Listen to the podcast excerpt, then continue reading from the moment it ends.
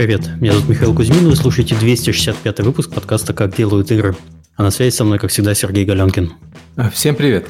В этот раз мы поговорим про построение бренда игровой компании. У нас традиционно хорошие гости. Всегда говорю, что у нас хорошие гости, потому что у нас всегда хорошие гости получаются. И там придет плохой гость, и все. Да, когда-нибудь придет плохой. Ну, когда придет плохой гость, мы не будем знать об этом до окончания подкаста, поэтому я все равно скажу, что нам пришел хороший гость. А, перейдем к гостям сразу после рекламы. А, напоминаю, что если у вас возникло желание поддержать наш подкаст и каким-то образом отблагодарить, а, это можно сделать с помощью системы Patreon, ссылка есть в описании. А также спасибо всем тем, кто продолжает у нас это делать на регулярной основе вот уже несколько лет. Большое спасибо. А также наш подкаст выходит при поддержке наших спонсоров, и первый наш спонсор – это компания PlayX. PlayX – это распределенная команда из 1500 человек, половина из которых работает удаленно. Остальная часть в офисах, расположенных в 15 городах России, Украины и Беларуси. Подробнее о возможностях работы в PlayX и не только вы сможете узнать на предстоящем DevGam в Минске 21-22 ноября. Приходите общаться на стенд PlayX и узнайте больше. Подкаст выходит при поддержке Завод Games. Завод Games – московская студия разработки игр. В компании открыты вакансии художников, разработчиков и менеджер локализации. Подробности на сайте завод.games. Еще раз, завод.games. А, подкаст также выходит при поддержке Game Insight. Э, Game Insight – это ведущий разработчик мобильных игр для самой широкой аудитории по всему миру. Штаб-квартира в Вильнюсе, Литва, объединяет несколько команд из СНГ и Прибалтики, разрабатывающих игр в разных жанрах, от city-builder ов и hidden objects до хардкорного шутера. Суммарная аудитория проектов компании, среди которых Guns of Boom, The Tribes, э, Airport City, Mystery Manor другие хиты, превышает 350 миллионов человек. Подробнее gameinsight.com или в ищите в соцсетях по хэштегу GoGameInsight. Есть реклама все, давайте перейдем к гостям. У нас в гостях Никита Гук, Chief Brand Officer uh, Legendary. Всем привет, ребят, спасибо за интро.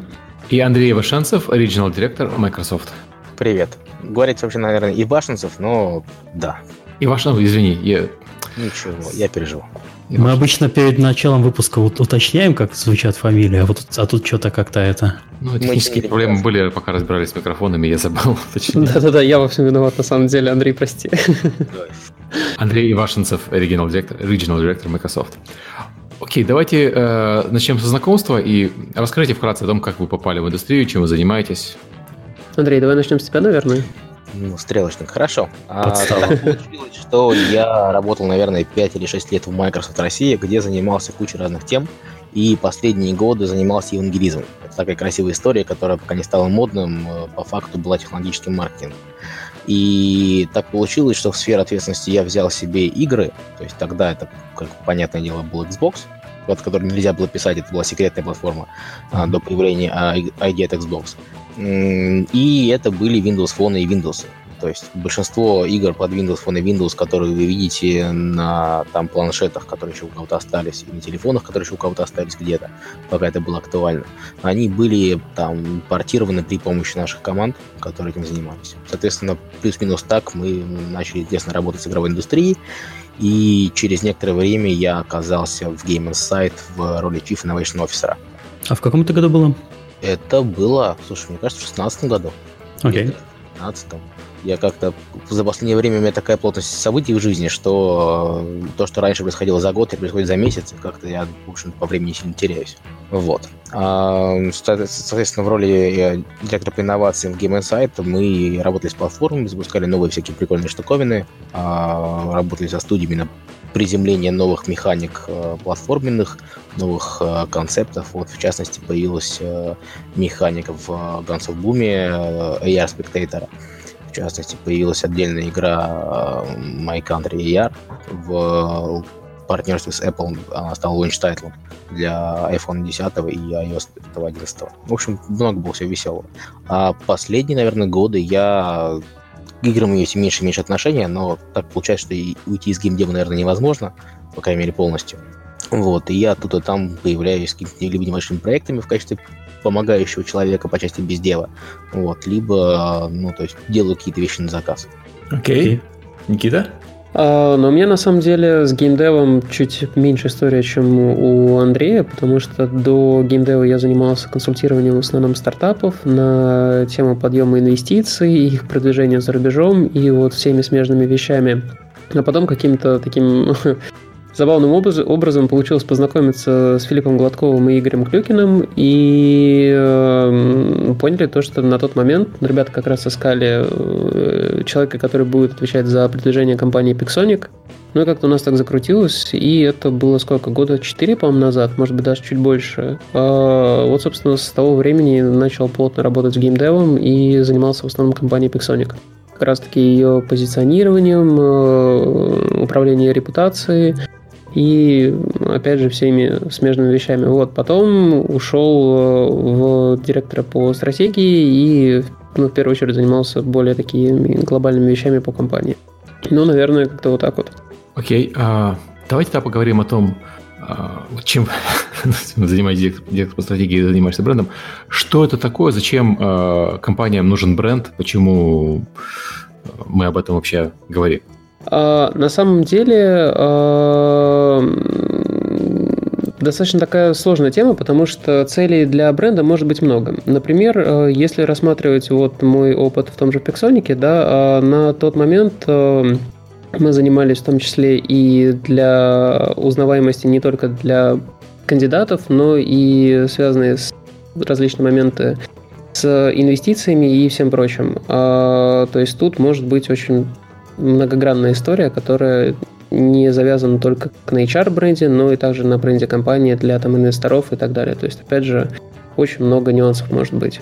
А, если мы разбираем бренд про непосредственно HR-бренд, то тут, наверное, ситуация достаточно простая, и э, основная потребность у компании в кандидатах, э, и чтобы вакансии закрывались как можно быстрее. Ну и, соответственно, также еще позитивный бренд э, положительно влияет и на снижение текучки кандидатов, и в целом на вот похожие вещи. Поэтому заинтересованность страны студий вполне очевидна, когда они ищут новые возможности для роста, они обычно активно нанимают специалистов. И в этот момент э, сталкиваются с проблемой, то, что найти специалистов на рынке быстро достаточно сложно, и без прокачанного бренда это сделать ну, практически невозможно либо перекупать всех по нерыночной зарплате, что, в принципе, тоже ну, не такой хороший вариант, с учетом того, что ебеду можно просто в минус загнать. Да ладно, это одна из проблем. А потом эти специалисты на рынок убегают и требуют таких же денег. Вот, да, это уже как раз таки вторая проблема перегревания еще и всего рынка. То есть тут на самом деле очень э, ну, много таких э, вещей может потом всплыть, поэтому логичнее всего просто начать прокачивать бренд компании, и это самый логичный и правильный ход ты так говоришь прокачивать бренд-компании, как будто бы это мышца. Но на самом деле это совокупность же факторов глобальных и локальных, которые исходят из стратегии компании, из менталитета фаундеров, из корпоративной культуры. Все, ну, это большая целостная история должна быть. Смотри, конечно, то есть, э, ну, во-первых, ты верно сказал, как, бы, как это мышца. Это и есть мышца. А в том числе и с фаундерами нужно. То есть ты должен работать и внутри, и снаружи. Потому что если мы говорим про бренд-компании, ну вот пример, да, а, я сейчас начал а, присоединился к команде Legendary, и мы начали развивать бренд компании как раз Legendary. И тут должна происходить трансформация как внутри, так и снаружи компании, что сейчас и происходит. То есть налаживаются процессы внутри, налаживаются процессы снаружи. И э, ну, без этого невозможно построить бренд. Поэтому да, вполне логично то, что тебе нужно прорабатывать и прокачивать и фаундеров, и внутри процессы, смотреть, как, где у нас, э, где у компании есть какие-то проблемы, указывать на них и ну, находить решение. То есть без этого это невозможно. Поэтому вот эту совокупность факторов, если ну, компания ставит перед собой цель сделать классный HR-бренд, э, она должна и решать. Окей, okay, uh, HR-бренд нужен для привлечения и удержания сотрудников, вкратце. Ну, э, HR-бренд, да, все верно. Если говорить про HR, то да. Ну, то есть это про то, чтобы заставить а, даже, ладно, заставить некрасивое слово, а HR-бренд, надо перефразировать так, чтобы это было нежно. Мотивировать людей а, работать а, с многократным усердием. Ну, вообще, геймдев — это же индустрия, где а, если смотреть на там, цену разработчика или что-то еще, ну, там другие средние показатели по зарплатам в, с другими индустриями, это индустрия, где чуть-чуть дешевле. Потому что все мы делаем игры, и это интересно, это классно. Если у тебя работа интересная, то ты в целом будешь ее работать даже за чуть меньшие деньги. Это такая обманочка, которая всегда работает. Ну, по крайней мере, практически всегда работает. Вот, это дополняется печеньками, волшебной магией, и вот мы делаем а, лучшие в мире игры, в которые играют миллионы, там, ну, там, тысячи. Ну, как раз тысяч, потому что геймдев это про идею, да, все верно говоришь, вот. абсолютно. Это вот главное веровать. И это как бы тоже большой фактор. И быть а. корпорацией добра в этой маленькой индустрии помогает э, привлекать сотрудников э, за меньшие там, оклады относительно рынка. А печеньки еще работают? И у меня такой немножко пошлый вопрос. Ну, конечно, теперь у них у всех они есть. Дальше. Просто на самом деле там э, вопрос в масштабе печенек. То есть да. там, там разные печеньки бывают, понимаешь? У кого-то, вон, как в коворкингах, типа Виорка, сидоровый экран с пивом до 8 вечера работает, и ничего. Ну, то есть у всех свои подходы к печенькам, и просто, к сожалению, э, в момент, когда рынок перегрет, там, условно, разработчики нужны всем, э, если большинство игроков пытаются играть зарплатами, то в геймдеве все пытаются играть печеньками. Хорошо, давайте обозначим проблему, от нее будем как-то скакать. То есть проблема основная заключается в чем? Э, сотрудники сейчас просто не всегда хотят э, переходить с компании в компанию, и вы должны каким-то образом э, заставить сформировать... Скорее наоборот, Миша, хотят переходить с компании в компанию, они хотят их удержать. Тут вот на самом вот. деле, я, я бы сказал, тут две проблемы. Тут э, не то, что сотрудники хотят или не хотят, а крутых специалистов на рынке в принципе мало. И любая студия заинтересована, чтобы в ее компанию пришли самые сильные специалисты. И так как конкуренция между компаниями за таких специалистов достаточно высокая, а, то компании должны предложить что-то интересное. Они должны показать, например, свою внутреннюю кухню, либо еще какими-то другими способами рассказать о том, собственно, почему кандидат должен прийти к ним. Хорошо, а Наверное... а, как, а как вот, э, то есть представьте себе, что я, например, хочу сменить работу. Я начинаю искать что-то себе по, э, по своему профилю, и потом, и где эту информацию я нахожу, и каким образом до меня до нее донести. Я не буду смотреть на Ютубе ролики, наверное, рекламные. Мне, мне всегда хочется, вот мне лично хочется, не знаю, там, поговорить с каким-нибудь человеком и узнать, как у вас вот дела в компании. Вот, именно. А ты сейчас очень верную мысль сказал, то, что тебе хочется поговорить лично с человеком, и, скорее всего, с, да. тем, с тем человеком, с которым ты будешь работать преимущественно. А... Ну, ну, то есть, мне всегда так было, да, что да, я да. примерно знаю, ну, многих людей в индустрии. И первый вопрос будет у меня, просто напрямую обращусь к кому-нибудь, он мне там, возможно, все расскажет, как, как там, что хорошо, плохо. А может, ему будет стыдно, и он не будет рассказывать. Тут э, очень много факторов. Э, начиная от личной заинтересованности, то есть э, Team Lead, который ищет себе э, редкую специалиста в команду, при вопросе, а как там у тебя в команде, ну, то есть, конечно, скажет, что все ок. Ну, кстати, нет, я, я бы вот не сказал бы. Это... Такое скажет обычно не очень сильный тимлит. Потому что Хорошо. у тебя будет Какой очень сильная... Сильный или не очень сильный, ты узнаешь потом, когда с ним пару месяцев поработаешь. Но как бы ты оптимистичен в этом плане. Люди врут, как говорил доктор Хаус. И на самом деле тут нет никакой магии.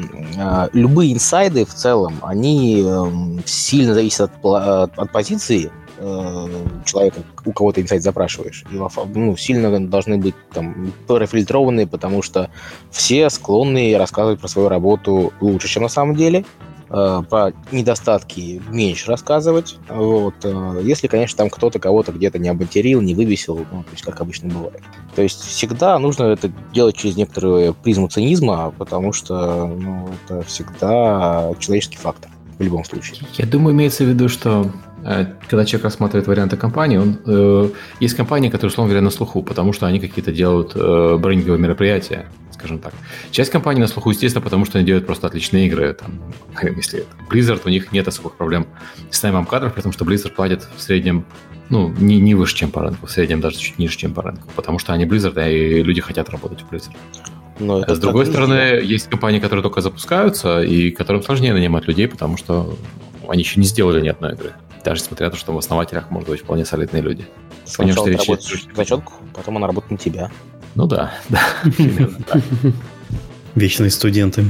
Ну, тут на самом деле ситуация это тоже достаточно такая простая, потому что даже бывают компании, которые сделали ну, неплохие проекты, но для следующего им нужно нанять там 60 100 человек, даже такое бывает, да, либо для оперирования текущим проектом им нужно нанять такое количество людей.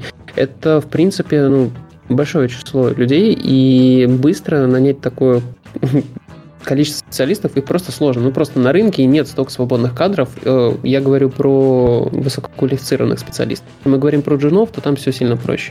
Опять же, тут, конечно, все еще играет роль непосредственно вообще бизнес-модели всей компании. Но если мы говорим про сильных специалистов, то вот чтобы нанять такое количество, ну и нужно прокачивать бренд, потому что если этого не делать, то ты просто упрешься в то, что ты не сможешь либо оперировать проектом, либо быстро расти, что в любом случае для компании смертельно. Но на этапе становления, конечно. Хорошо, вот ты упомянул, что нужно прокачивать бренд. А давайте себе представим а, сейчас среднестатического слушателя. Он, не знаю, работает или он владелец компании небольшой. А, как ему определить вообще круг задач? Что ему нужно делать для того, чтобы не совершать ну, тех же самых ошибок Смотри, тут для, начала, э, тут, тут для начала нужно понять, э, для чего и для кого мы делаем бренд. То есть, опять же, если задача быстро нанять специалистов, э, нужно определить, каких специалистов по каким направлениям. Потом Хорошо, вот а основные вот задачи про HR я понял. Mm-hmm. Это самое очевидное. Мы хотим нанять много крутых людей, чтобы к нам э, приходили люди самостоятельно. Мы не бегали по всему mm-hmm. рынку, не скребли, э, чтобы к нам сами стучались. А какие еще вот задачи у бренда получаются? Помимо? А, смотри, не задачи, а какие потребности у компании да, могут быть от бренда. А в данном случае может быть подъем инвестиций. Вот прям самое очевидное, да. А если студия ищет раунд, э, то инвесторы гораздо охотнее, ну, типа, начнут даже общаться с вами, если вы на слуху потому что будут смотреть, ну, конечно же, бизнес-модель и все прочее, это остается решающим фактором, но чтобы просто зайти в инвестиционный фонд и пообщаться с людьми, это сделать гораздо проще, если вы на слуху. Угу. А, опять же, тут нужно разделять, где вы хотите поднимать инвестиции, потому что бывает и зарубежный рынок, и региональный. Тут тоже, вот, опять же, задача, да, продвижения на региональном рынке, либо на зарубежом. Соответственно, механики, они чем-то похожи, но чем-то будут различаться. А еще к задачам можно отнести не только найм людей, но также и их удержание, потому что люди, ну вот как Сережа верно сказал, то, что Blizzard в принципе не чувствует никакой нехватки кадров, люди гораздо с большим желанием остаются работать в компании, которой они могут похвастать. Они могут сказать то, что, знаете, я вот там работаю, я делаю такие-то проекты. Это тоже влияет на внутреннюю мотивацию. Это один из факторов, он не ключевой, но он также может быть. Скажи, кстати, про Blizzard. Вот если смотреть последние новости и всякие истории, которые у них происходили, это все бренд или это не бренд? Просто, ну, разумеется, компания с там, многолетней историей и крутыми играми в портфолио имеет понятное позиционирование в сердцах э, игроков. Но все-таки большая история это в том числе и про пиар, и про то, что компания делает на рынке и в экосистеме с другими компаниями вокруг, и там в том числе в части политики, например. Это же тоже бренд. Да, естественно, это тоже бренд, и какое-то число кандидатов он, скорее всего, отпугнет. А, более того, я не могу сказать то, что у Blizzard какой-то феноменальный бренд с точки зрения high-level специалистов, потому что не Blizzard едины, и на рынке есть не меньшее количество таких же сильных студий, в которых хотят работать люди, потому что, ну, тут ну, мы рассуждаем о том, что у части людей просто есть личное приверженство там, к тому, что вот я хочу работать в Blizzard, вот мне нравятся их идеологии, мне нравятся их проекты. То есть тут очень важный момент, как раз-таки матчится человек с культурой компании или нет. Тот, кто подходит, э, ну, кто изначально хотел работать с Blizzard, и ему нравились ценности, и он, в принципе, ну, если мы говорим про высококвалифицированных специалистов, они в большинстве случаев знают, что происходит внутри компании, то есть они к этому уже готовы. И такие новости на них, ну, не то чтобы сильно, конечно, влияют, на мой взгляд.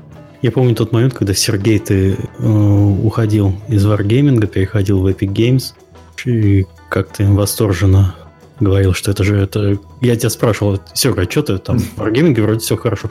Ты что, это же Team Sweeney, это же Epic Games, я всю жизнь хотел там работать. Ну, в Epic Games действительно здорово работать, и ты прав, действительно, ты приезжаешь и потому что Wargaming тоже как бы бренд небо какой, правильно? Так, так, ну, так, началось. Ну. Давайте не будем сейчас все вообще компании закапывать, всех конкурентов. Не-не, тут вот на самом деле Сережа... Я-то в, в выгодной позиции, когда я могу немножко перебирать харчами, когда вот, знаешь, отличная компания Wargaming и перешел в другую отличную компанию Epic Games. Но не всегда такая ситуация есть, знаешь. Когда... А вот тут на самом деле можно, ну, так правильно будет спросить, Сереж, а вот если бы ты слышал какие-то негативные новости про Epic Games, ну, это кардинально бы поменяло твое мнение, или ты все равно же был бы вот так же восторжен? А, ты знаешь, достаточно комментарий на ДТФ почитать. Да, да, да. Э, хороший вопрос, наверное, если ты устраиваешься в компанию и у нее что-то происходит негативное э, прямо сейчас, ты, наверное, насторожишься. Вот э, если бы пойти смотреть, например, Blizzard, когда пошли неприятные слухи про увольнение сотрудников и так далее, наверное, при найме в компанию, которая сейчас там массово увольняет, ты задумаешься, хочу ли я наниматься, если мне через месяц, может быть, придется опять искать работу, потому что они сейчас сокращают, не нанимают. Это всегда заставляет задуматься. Причем стоит Но понимать, другая ситуация, когда у тебя есть э, люди, которые просто паникуют, потому что компания сделала игру не такую, как им понравилось, она, наверное, человека, который делает игры, отталкивать не должна. Потому что ну, все понимают, что разработка игр тяжелый процесс, и иногда получается не так, как э, изначально задумывалось, да? Да. Ты сказал про Blizzard и про потенциальные истории, что тебя могут, условно, через месяц э, сократить, но это же как раз работа с пиаром и с дезинформацией. Там, может быть, одну команду там почикали. А не, ну там бы, как бы там они реально сократили людей. Не, ну это же вопрос оперирования в, пи- в пиарном поле, в публичном. Mm-hmm. Поэтому тут можно манипулировать этой историей как угодно. Можно вот пустить про любую компанию слухи и дальше радоваться этому всему, мешая чей-то публичный бренд с грязью.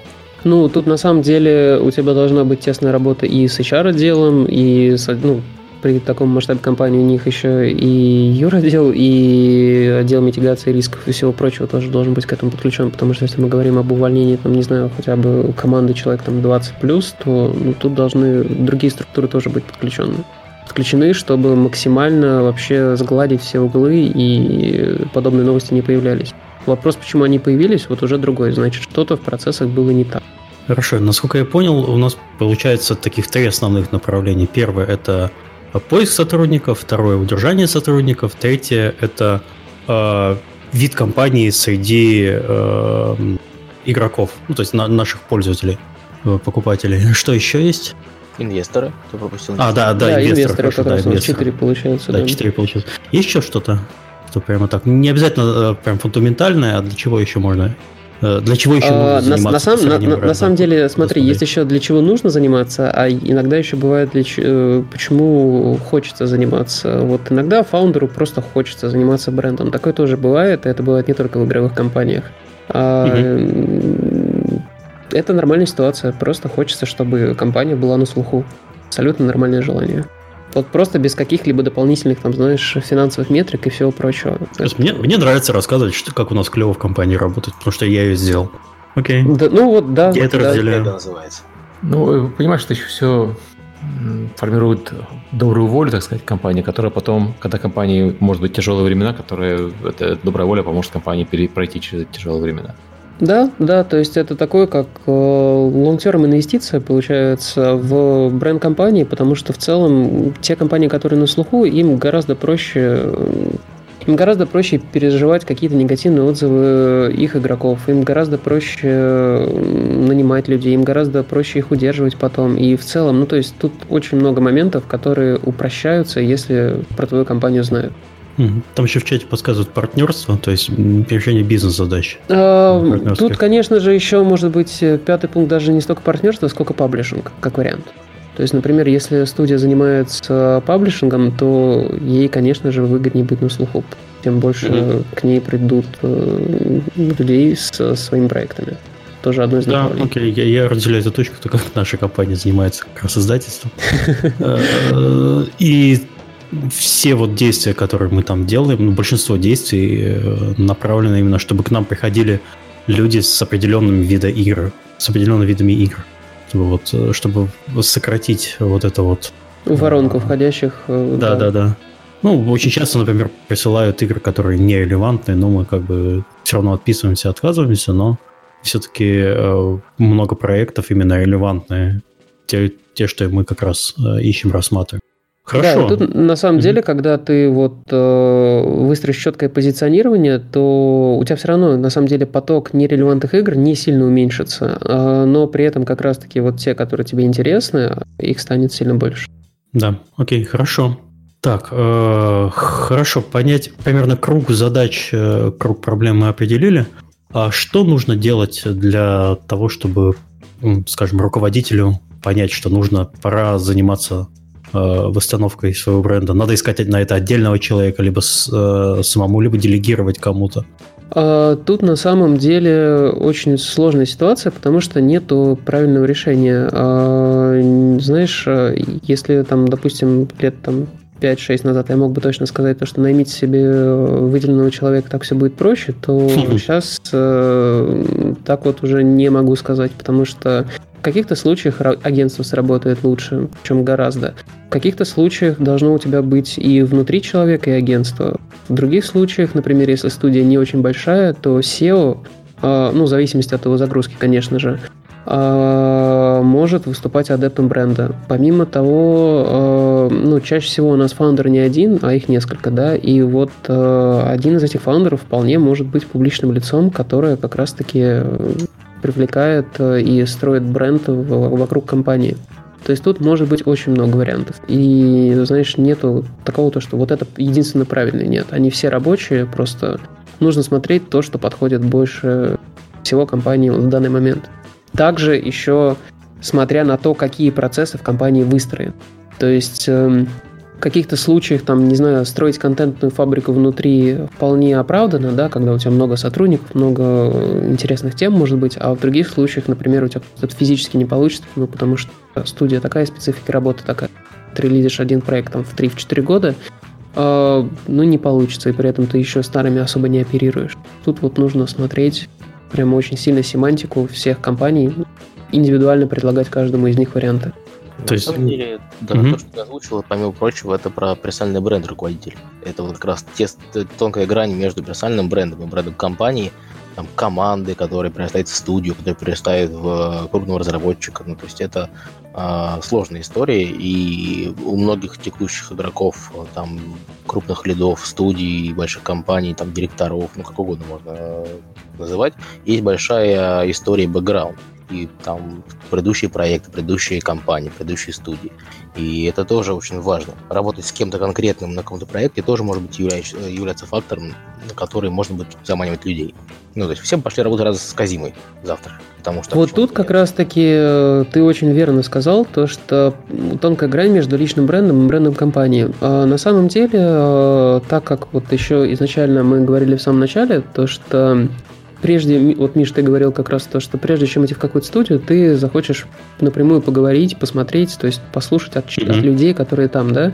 А, и, в принципе, когда, например, студия выстраивает бренд, исходя из сильных сторон э, сотрудников, э, получается так, что по факту ты как бы можешь посмотреть ценности этого человека. Ну, допустим, ты устраиваешься там по геймдизайну, да, ты можешь посмотреть э, мысли of геймдизайн там на различные проблемы, если он есть в паблик поле. И это вот как раз-таки работает на бренд-компании. Строй личный бренд некоторым сотрудникам, лидам направления, да, таким лидерам мнений внутренним, а ты по факту прокачиваешь бренд всей компании.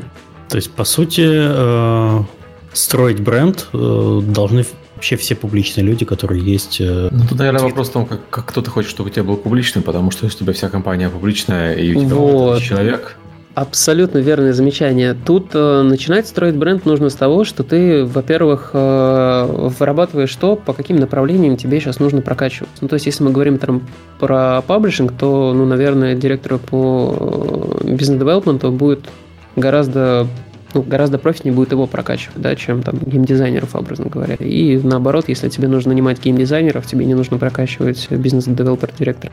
А компания должна выработать пул направлений, которые она сейчас хочет в публичном поле подсвечивать. Исходя из этого, уже следующим этапом выделить тех людей, которые я не, не хочу говорить слово проверены временем, но которые полностью разделяют интересы компании, э, разделяют ее культуру и могут быть адептами, скажем так, бренда вовне.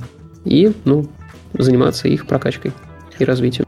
На самом деле стоит помнить, что помимо прокачки, вот ты говоришь слово прокачка регулярно. Я понимаю, что бренд это твое все, но вот прокачка, на мой взгляд, это когда ты такой спринт бежишь, и внезапно вчера ничего не было, а завтра у тебя бренд. Нет, это ни разу не про это. Бренд это long-term история. Вот. И тут важно помнить, что люди, которые ты, ты прокачиваешь, э, это только часть айсберга, потому что обосрать радостно всю историю бренда может любой сотрудник, который в публичном поле или где-либо еще на конференции будет себе непотребно вести. У крупных Конечно. корпораций есть огромное количество тренингов на этот счет, как там, что можно говорить, что нельзя говорить. И вот я, когда работал в Microsoft, у нас ежегодно проходили тренинги про то, как бы э, бизнес-кондукт и о том, как вообще правильно себя позиционировать в пространстве. А, Прятать кстати, более того, извини, я места. вот тебя вот перебью и задам вопрос. Скажи, а у вас же в Microsoft есть, э, ну, то есть э, человек, когда устраивается в компанию, его в публичное поле допускают только после сертификации и аттестации? Там есть огромная история. Публичное поле это очень двойственная вещь в понимании Microsoft. Огромное количество людей в компании может говорить любые вещи наружу на конференциях или либо еще, но давать, например, публичные комментарии для СМИ могут только люди, прошедшие правильные пиар-тренинги и пиар-аккредитацию. То есть быть официальным спикером от компании Microsoft по умолчанию может там быть э, президент, э, ну, если говорить про Россию, прекрасные люди из совета директоров и какие-то технологические спикеры, которые могут закрывать те или иные направления. Ну, то есть я в том числе э, был таким человеком, потому что у нас евангелизм был как раз про все технологические истории нового толка, там облако, игры, ну, то есть куча всего. И да, безусловно, и тренинги есть, и пиар-служба есть, и вычитывается все под, там, под лупой, что ты говоришь и что ты пишешь наружу, вот, там, тем или иным изданием. Все фильтруется и лишнее отрезается. Я все пытаюсь это как-то немного приземлить под конкретные задачи, просто вот, э, чтобы у слушателей выстраивалось хоть какие-то, а, да, Тут все очень просто. Нормально дело, нормально где- Нормальное дело, нормально. Нет, я, я- я в том смысле, что представьте, вот я, и сейчас вот мы обсуждаем, кому стоит говорить, кому нет. Вот я думаю, вот, например, э, руководитель компании, там 20 сотрудников, он вызывает всех, э, не знаю, собирает всех в одной комнате и говорит, вот ты, Вася, ты будешь, короче, теперь в Твиттер писать только хорошее. Нет, это, это, это А ты не не так будешь должно писать. происходить. как, как, вот когда, как вот это А, вот должно вот смотри, начаться в компании Да- процесс? да- да- давай так, э, давай мы сейчас будем говорить про такую студию в вакууме, но определимся, какого масштаба эта студия. Вот это я предлагаю сделать тебе. Вот сколько человек в студии, и давай ее разберем. Не знаю, 20, ну, в средний размер обычной студии это человек 20, там, 15-20 человек. Не ожидал ответа, да? Да, вот такого ответа я не ожидал, на самом деле. А, Так, Я смотри, понимаю, что нет, я понимаю, вы всегда э, занимались брендами в крупных студиях. Это понятно. Не, ну слушай, У вас смотри, э, э, человек тут- тут- 150, 200, 300, 500. э, Мы когда начинали, размер. например, делать бренд э, Pixonic, у нас было 60 человек, и потом мы выросли до 250. А, Если мы возьмем Legendary, то компания тоже сейчас очень сильно выросла. За последнее время там наняли больше 150 человек, если не ошибаюсь. Э, Тут могу чуть заблуждаться, М, но тоже окей. ком- компания очень сильно вы- выросла и сейчас продолжает набирать обороты. Поэтому, ну, скажем так, проходили трансформацию из маленьких студий в большие. Смотри, если мы рассматриваем такую, ну, наверное, как это больше инди-студия, да, вот 20 Да, ну человек. просто у нас большинство слушателей, вообще у нас подкаст более-менее ориентирован в этом направлении. См- То есть да, нас слушают люди, которые ну, либо сами являются инди-разработчиком, либо начинают только свой путь э, в разработке в небольших компаниях. Да, есть слушатели в больших компаниях, но вот хотелось бы просто немножко понять, как вот из маленькой студии вот вырастить вот большую благодаря Вот э, Мне кажется, это см- такое см- ощущение, что люди, которые занимаются этим в больших компаниях, это, собственно, вы, они это знают. А в маленьких Я компаниях бы- обычно Да, вот, а, а маленькие, вот, а да, у у маленьких, а маленькие ничего не знают про это. Вот Давайте Если мы сейчас, э, мы сейчас сделаем этот подкаст, у них откроются глаза, и у нас станет больше крупных студий. Это же разве не прекрасно? Количество людей на планете не меняется. Смотрите, мы пытаемся найти вот из того, что я слышу, какое-то количество рабочих механик, э, чтобы там, нажав 4 кнопки, мы получили какой-то результат. Студия в 20 человек не имеет, э, скорее всего, бюджета на человека, который отвечает за пиар, в принципе. Не имеет э, человека, который отвечает за выгодный харинг, даже, скорее всего. Не все могут позволить себе HR, который занимается поиском этих людей. Нет, вот, кстати, тут я не согласен. На студии Ну. 20 человек э, чаще всего либо, ну, и, ча- и просто HR-роль выполняет, скорее всего, лид. Ну, он преимущественно выполняет Вот. ее чуть ли не Ну, full-time. да, да, он, он к себе ищет в отдел сотрудников. Даже Я это не, не работу. это делает, а вот руководитель проекта чаще всего. Да, Мгм. Вот идея в том, что в этот момент у вас есть команда и есть какой-то лидер команды. И вокруг него и его идеи, его идеалы, его ценности должны этой командой разделяться. Ну, хотя бы приблизительно. Потому что, ну, если говорить в бизнес по-российски, обычно строится как э, «я тут все придумал, вы идите быстро делаете». А, мы понимаем, что это не всегда рабочая схема. Если, конечно, ты живешь где-нибудь на Дальнем Востоке и там, в Якутии, вариантов не очень есть, а ты хочешь делать игры, теперь там тоже, конечно, вариант в Польше, но э, это вопрос корпоративной культуры. Корпоративное слово здесь такое большое, это культуры команды, которая выстраивается из-за того, как э, боссы ведут себя с подчиненными, там, вплоть до тем лидов э, и ниже. Ну, то есть, давайте вот простой вот смотри. фактор. Простой фактор. Хочет, ну, если появляется открытая позиция, любой рядовой сотрудник компании позовет ли своего друга на нее или нет? Вот это вот. отличная э, проверка на то, все ли у вас нормально. Если да, смотри, каждый сотрудник э... говорит, берите вот Вася, он классный, и Вася такой, да, я хочу у вас работать, потому что Петя рассказал, что у вас классно. Это вот маленький, но бренд, HR. Угу. Смотри, да, как раз-таки это больше про именно HR-бренд мы говорим. А если мы говорим еще и в целом про как бренд компании, да, а, то на этапе, когда у тебя 20 человек, а, в принципе, основные механики у тебя будут для чего? Первая механика – это поиск паблишера, потому что, ну, студия в 20 человек обычно ищет себе паблишеров, либо поднимает инвестиции. Ну, если они хотят вырасти в большую компанию, поправьте меня, если это не так. То есть чаще всего это происходит именно для этого. Соответственно, а, я бы даже тут не обсуждал бы, знаешь, то, что у них нет выделенного, э, у них нет денег на выделенного человека, потому что если в студии есть э, фото на 20 человек для разработки, я думаю, деньги у них есть. А, плюс мы же не обязательно должны рассматривать какие-то, скажем так, масштабные пиар-активности с точки зрения финансовых вливаний. А, рассказывать про бренд и строить его можно и вообще с минимальными финансовыми затратами, как раз-таки работая, вот как ты верно сказал, на культуру компании и э, прокачивая бренд самого продукта. То есть это могут быть как раз-таки активности с подсветами, э, рассылка инфлю... Ну, то есть работа с инфлюенсерами и вот все, что связано вовне. То есть по факту, прокачивая бренд продукта, ты будешь также прокачивать и бренд компании. И на этом этапе это как раз-таки одно из верных решений. То есть и... ты считаешь, что э, небольшой команде, которая, например, делает один проект, лучше начать с э, прокачки именно самого с пиара и прокачки э, бренда своего продукта. Смотри, Потому... тут... Э, достойный. Если продукт достойный, то да, тут на самом отстойный. деле все будет...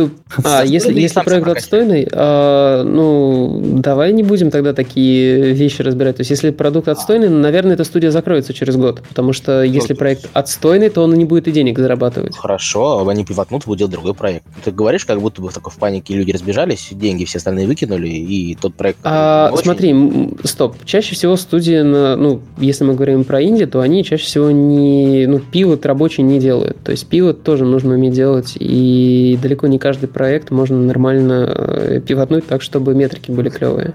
И я думаю, ты это прекрасно понимаешь. И тут как бы ситуация... не в этом, на мой взгляд. А в чем тогда? Ну, прокачка бренда продукта. То есть, если продукт сам по себе хороший, угу. то его прокачивать-то, в общем-то, можно и нужно. Он появится в нужных всех листах и топах, и везде, где только можно. И все по нему будут говорить и рассказывать. Ну, пара понятных кейсов с метриками и э, там э, MAU, DAO, и сразу становится понятно, что продукт хороший. И вот как ты хочешь его пиарить? Сделать... А, ну, смотри, нет, смотри, на самом деле ты сейчас говоришь, если у проекта есть нормальная MAU если э, у проекта хорошие метрики, есть нормальная MAU то ни паблишер, ни инвесторы особо не нужны. А, нет, окей, паблишеры не нужны, с инвестициями что-то можно придумать.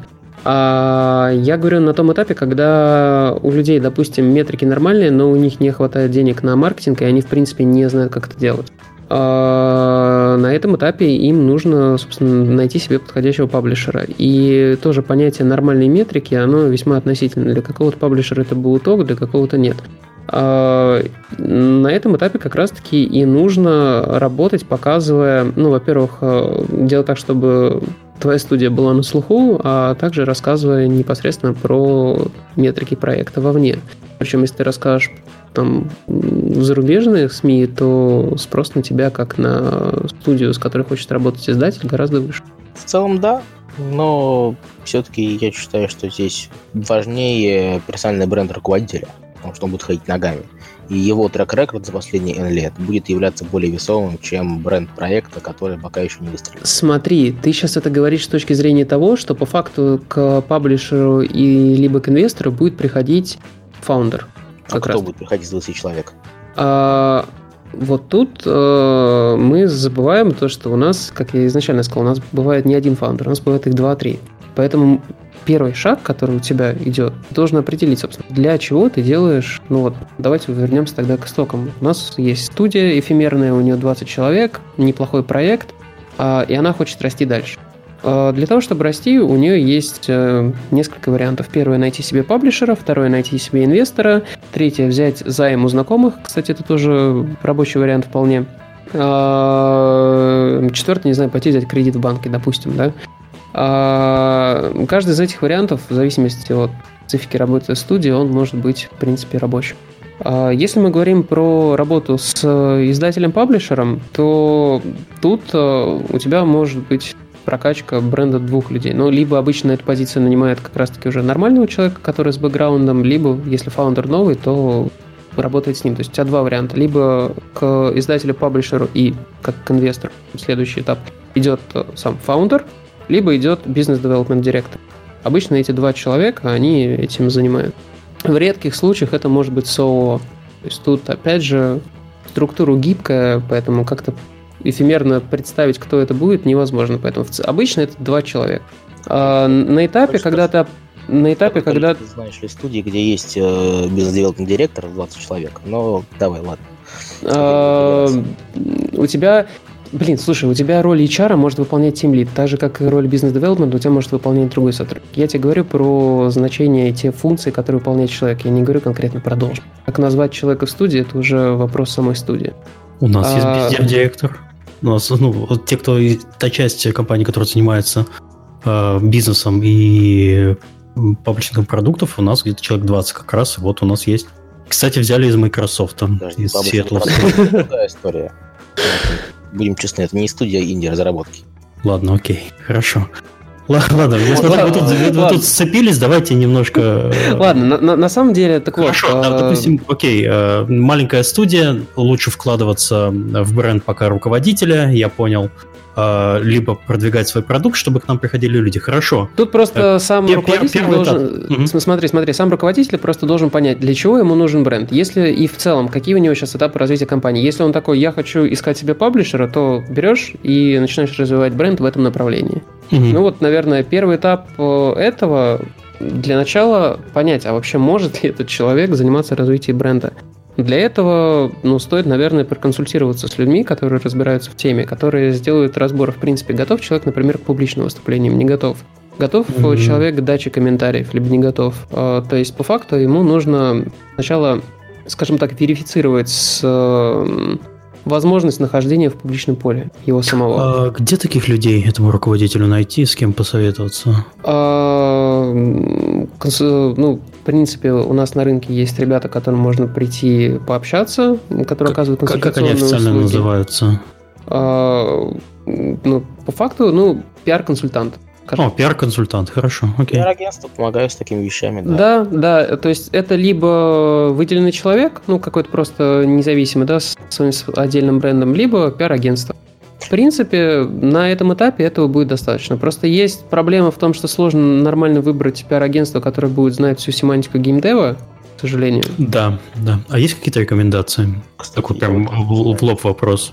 А, ну, если бы были бы, наверное, все было бы... Гораздо проще. Хорошо. И сейчас как после подкаста, как грибы вырастут пиар-агентства с, с уклоном в... На самом деле, на самом деле в, в, в англоязычной индустрии их очень много, и мы работаем э, с консультантами, которые подсказывают, как э, общаться с людьми ну, да, то есть на, на самом деле э, за рубежом ситуация гораздо лучше, потому что ну, там геймдев-компании, скажем так, гораздо дольше существуют э, в, ну, в таких масштабах. Ну, это на самом деле не касается только геймдева, на самом деле всем компаниям. Да, да, да. Существует в публичном поле, приходится общаться с людьми из прессы э, иногда. И Боже, есть... ужас какой. Да. Приходится общаться с людьми. Случайно. Даже, даже в нашей индустрии интровертов это приходится делать. Э, если есть люди, которые... интересно, то как бы значит продукт так себе или там бизнес так себе. А вот если интересно, то лучше учиться разговаривать, это да. да. Есть люди, которые там э, помогают готовиться к этому и помогают отвечать на вопросы и так далее. Да, то есть чаще не всего ты, штате можно нанимать. Ты, ты, ты как раз-таки приходишь э, в агентство, и тебе помогают найти, во-первых, э, тренера по публичным выступлениям, тебе э, проконсультируют по тому, ну, в каком формате стоит давать комментарии, как правильно общаться с журналистами. То есть там прям комплекс всего-всего-всего идет. Потому что это, ну, вот Андрей в самом начале сказал достаточно верно, то, что это многоэтапная работа, и это не то, что ты, ты можешь взять, пойти, и чтобы тебя... Нет, это нужно учесть все нюансы. Окей, okay, хорошо. Представим себе, что этот руководитель нас послушал, сделал правильные выводы, нашел себе пиар-агентство, либо человека, который проконсультирует, и вот компания взяла такая замечательно, то есть задачу свою он выполнил, э, выросла до 60 человек, как раз в тот момент, когда ты рассказал, что у тебя был похожий кейс. А можешь угу. рассказать, как расти дальше с помощью э, занимания, занятия брендом? Смотри, э, не совсем корректный момент то, что как расти дальше за счет бренда. Тут э, растет сама студия. Если студия может расти, она растет, скажем так. Привет, Кэп называется. А, на самом деле дальше уже упирается в опыт масштабирования проектом. То есть бренд может помочь решить какие-то проблемы. Ну, например, на, на этапе 60 человек у тебя может, скажем так, возникнуть потребность э, в увеличенном cash flow от проекта. И тут э, простая ситуация. Если у тебя проект может переварить твой маркетинг, ну, образно говоря, вкладываешь доллар, получаешь полтора да, назад, э, то, соответственно, нужно вкладывать как можно больше, пока у тебя эта математика работает. Ну, естественно, не забывать про построение математических моделей и всего прочего. Привет, работа с аналитикой нормальная.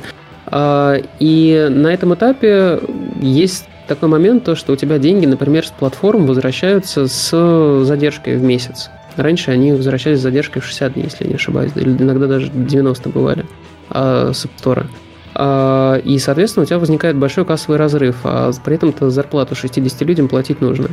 И тут э, простая ситуация. Либо пользоваться сервисами, которые тебе дают э, возможность выводить деньги под процент. Ну, образно говоря, ты точно знаешь, что, что ты в следующем месяце э, заработаешь миллион долларов, да, но получишь этот миллион долларов ты там через 60 дней. Есть сервисы, которые тебе выплачивают этот миллион долларов за вычетом там комиссии там, в 3-5%. Э, но ты их получаешь сейчас. Второй вариант э, – находить инвестора, который поможет покрыть тебе этот кассовый разрыв, и ты, в принципе, тогда ну, не будешь так сильно переживать. Но, опять же, с инвестором работать не всегда просто, все это прекрасно знают.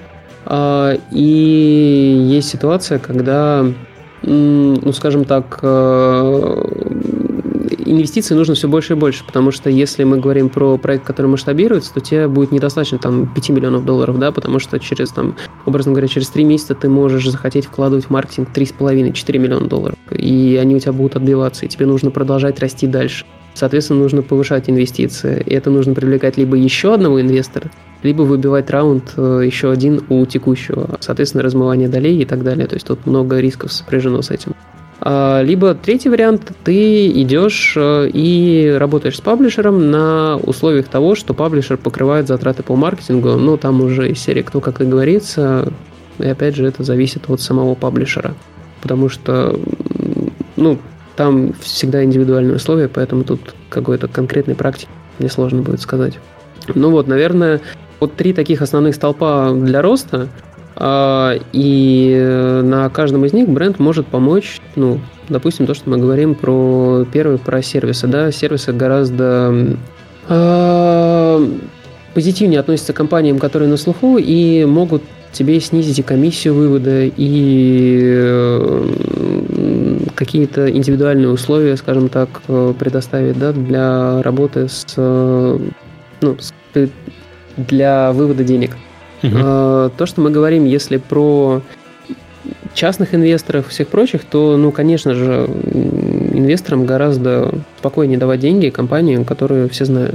Но на им компании никто не даст там 5-10 миллионов долларов, ну, просто потому что ну, редко такое происходит. Такое бывает, но это крайне редко.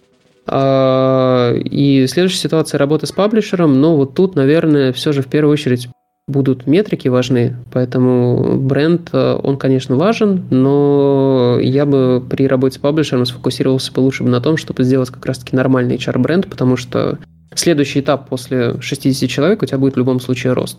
И при работе с паблишером тебе как таковой какой-то прям мега сильный бренд строить не то, чтобы так нужно, но вот э, налаживать процессы внутри и хайринг процессы, потому что следующий этап у тебя будет рост дальше. 100 до 150 человек и выше. И как раз-таки, чтобы быстро расти на этом этапе, тебе потребуется вот бренд. Поэтому его нужно начинать развивать заранее.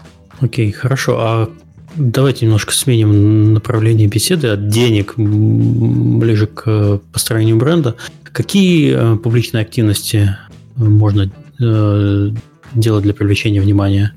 Любые все, что будет в публичном поле, может зайти как за, так и против.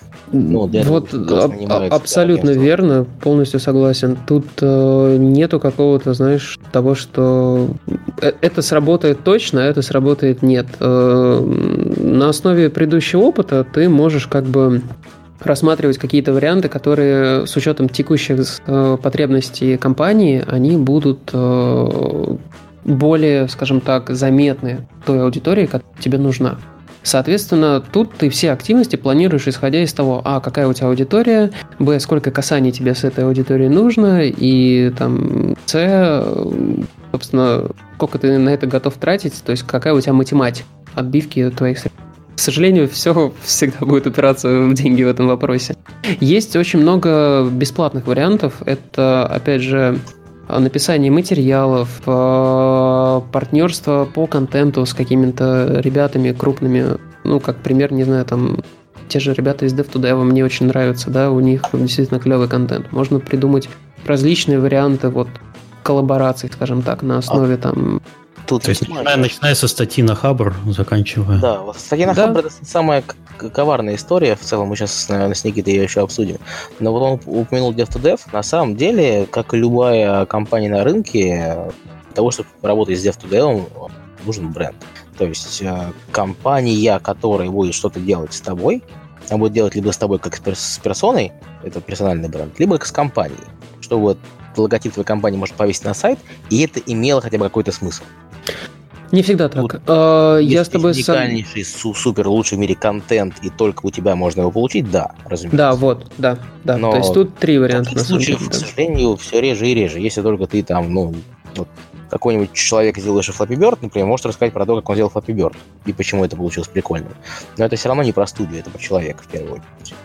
Ну, на самом деле, нет, может быть и про студию, просто тут э, все опирается в то, как хорошо ты ищешь контент внутри. Потому что на самом деле у большинства студий, ну, которых уже 60 человек, да, вот если мы говорим про такой масштаб или больше, у них есть действительно интересные истории. Они могут быть действительно в чем-то не уникальны, э, но ты можешь найти, как подать их под правильным углом, так, чтобы это было действительно интересно и действительно цепляло аудиторию. То есть тут дальше это как раз-таки упирается все вот в навыки того человека, кто занимается продвижением бренда. Какой Коля хороший рассказал про суперсекретный лайфхак, как сделать там что-нибудь в три раза лучше, чем делают все на рынке. Давайте мы его схантим а то как он работает в студии с 20 человек, давайте к нам, ну, например, в большую ну, это, корпорацию.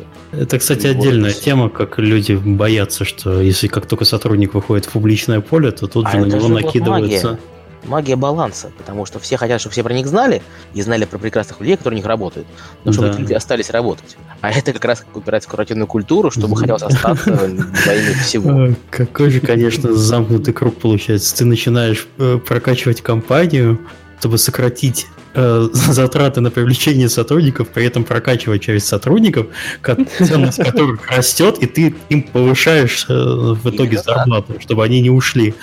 Боже мой, вот руководитель, вот, вот вы сейчас это слушаете, не начинайте даже, просто сидите, ничего не делайте, все будет да, гораздо да, лучше. Следующий этап это как раз-таки депрессия, принятие, вот это вот все. Когда мне было 17 лет, я работал с админом, ну, то есть давно неправда, и я отучился на курсах сертификационных, пошел, сдал кучу экзаменов, и стал для рынка стоить в 4 раза дороже. В 4 18 лет. Я пришел компании своей сказал, слушайте, как бы все классно, вы мне помогли, спасибо, я подписал договор там на 70 тысяч рублей, э, что я у вас буду работать дальше, но можно мне как бы зарплату поднять немножко? Я теперь как бы умею и делаю в целом больше в 4, там, ну, не в 4 раза, а делаю больше разов в 2. Ну что, умею делать, и у нас там это, это, это появилось, и все как бы нормально по-взрослому обосновал. Такой, и ты в ты как бы получил все, и вот э, как бы мы очень рады, что ты теперь такой умный, но вот за ту же зарплату, пожалуйста, такой умный у нас оставайся еще на несколько лет. Угу. Вот, а это, это, слушай, это уже дальше вопрос, к, в принципе, к математике бизнес-модели это компании. Это корпоративная культура, это не бизнес-модель компании. Нет, э, смотри, ты не, смотри, тут не, не совсем сейчас. корректно. Вот я, возвращаясь, раз уж мы можем мой пример э, дальше развивать, я в какой-то момент времени стал прокачаннее. И эти там навыки использовал на благо компании. Э, в момент, когда я хочу энного повышения зарплаты, я же не хочу в 4 раза я могу показать рынок, там что-то еще, но объективно это вопрос договоренностей, и ты понимаешь, что тебя не слышат, не хотят слышать, и в целом ты типа раб. Рабство отменить. Вот, нет, если, если, если раб, то да. А, но тут смотри, ты говоришь, что, что я стал делать больше для компании, а компании в данный момент это нужно? Вот финансово выгодно ей то, что ты стал больше делать или нет? Не, безусловно, да. Вопрос в другом. Вопрос в том, что то есть вот ты момент про что Никита говорит, ты, ты работал на определенной позиции, ты как бы должен либо перейти уже на другую позицию, если ты стал больше делать, либо нет, там тебя должны нет, заменить. Вот нет такого количества позиций в мире, чтобы все равно было куда-то приходить. Ну нет. А, ну, я понимаю, что ты хочешь сказать, что да. А тут попадаешься вообще в логическую ловушку. Логическая ловушка в другом. У тебя корпоративная культура в этот момент дает сбой, потому что даже если все были добрые, лояльные, ты вот начинаешь... То есть вместо как встречного кода предложения, это мы уже углубляемся в теорию менеджмента управления людьми. Как делать так, чтобы при плохих новостях все чувствовали себя не обманутыми, не, не обиженными. Там какие-то варианты развития событий, там, приходи через три месяца, и тогда мы это обсудим. Вот, например, хотя бы. Не иди в задницу сразу, а давай мы это обсудим через три месяца, когда мы правда увидим, что-то радикально изменилось, и ты нам расскажешь, где конкретно, и тогда, безусловно. Это вот вопрос как раз типовой российской компании и некоторого самодурства во главе. И убери свои сертификаты. Нет, ну, вот это как раз-таки ты сейчас верно сказал, это самодурство. Ну, как бы, о чем мы про самодурство-то говорим? С него нужно, ну, взял, ушел, ты все верно сделал. Вот, ты берешь, уходишь, и там выходишь на рынок в 4 раза дороже, отдаешь там долг ученического договора, и, ну, как бы, а вопрос расставания, он завершился некрасиво. Вообще, это отдельная история, вопрос расставания. Да, вот мы как раз плавно к этому, у нас даже в, в плане есть этот э, пункт, как правильно расставаться с сотрудниками, чтобы не, не обгадиться публично. Вот определенно не так, как с Андреем. Вот это прям тот, тот кейс, как не надо, если нас У слушают. меня есть богатый и увлекательный опыт. Но не будем о нем. Э, глобально мы все понимаем, что индустрия крайне небольшая. Да. И если мы уже говорим про наличие персональных брендов людей, которые на этой индустрии работают, не только на топовых позициях, в принципе, но и на позициях э, там тем лидов или каких-то ведущих разработчиков, ведущих э, артистов, ну, то есть много кого. Еще не дай бог, а, этот человек Твиттер ведет, все тогда ну, пишется, надо быть осторожным. Ведет, конечно, но э, тусовка такова, что все на всех конференциях за всеми за все перетирают, и то есть самые последние новости узнаются моментально. Э, за этим на конференции есть. Как любая закрытая индустрия, еще очень любит сплетни. Да, это... Соответственно, если ты плохо сотрудником расстаешься, шансов, что твой бренд компании не пострадает, ну, не очень много. Если кто-то об этом думал, в принципе, э, при расставании с сотрудником, ну, то есть это либо думают и взвешивают риски, так, ладно, короче, он вроде тестер, и вроде как бы, ну, если я просто его выгону завтра и от него и брошу в него трудовой книжкой, ничего не изменится локально. Ну, ладно, так и сделаю. Ну, как бы, дальше есть вариант. Как, в зависимости от э, высоты пищевой цепочки можно дальше э, манипулировать разными механиками. Ну, абсолютно все верно говоришь. Но тут опять, понимаешь, э, есть ситуация, когда компании с совершенно отвратительной репутацией умудряются жить и при этом ну, существуют достаточно долгое время. Тут вот я бы, знаешь, даже бы сказал бы то, что не то, что они не оценивают риски, они их прекрасно понимают, им просто пофиг. Им пофиг да? на свою репутацию, им пофиг на все. Деньги идут, и все отлично. Потому Тут как что бы... механики выстраивания бренда, помимо того, чтобы нормально делать, нормально будет, тоже работают. Да, да. И э, тут как бы та ситуация, когда по факту бренд это такая комплексная штука, э, которая должна учитывать э, не только какие-то вот внешние активности, да, но и также большую-большую работу внутри. И причем на всех уровнях, начиная там от настройки внутренних коммуникаций, да, чтобы у сотрудников было понимание вообще, куда компания идет и вообще, что она хочет, э, в принципе, в индустрии себя представлять, заканчивая как раз-таки какими-то такими этическими моментами, как вот некрасивые расставания, да, потому что то, что ты говоришь, э, это работает вовне, да, э, портит бренд, но как раз-таки сейчас от Сережи было очень верное замечание, то, что в индустрии очень сильно любят слухи. А бывший сотрудник, которого некрасиво уволили, но чаще всего у него есть хорошие знакомые в компании. Если они об этом узнают, то сами сотрудники уже лишний раз задумываются. Хочу ли я работать в компании, вот, из которой там вот так сотрудников выгоняют? Ну, то есть, причем некрасиво, mm-hmm. там плохо и так далее. Тут Где очень... руководитель проекта мудак, да-да. Вот, да. Это самое лайтовое, что можно придумать. Именно. И как раз-таки поэтому... Ну, Мудаком быть не зазорно. Не, слушай, тут вопрос как бы твое мудачество тебе потом аукнется или нет. И тут ну, стоит подумать.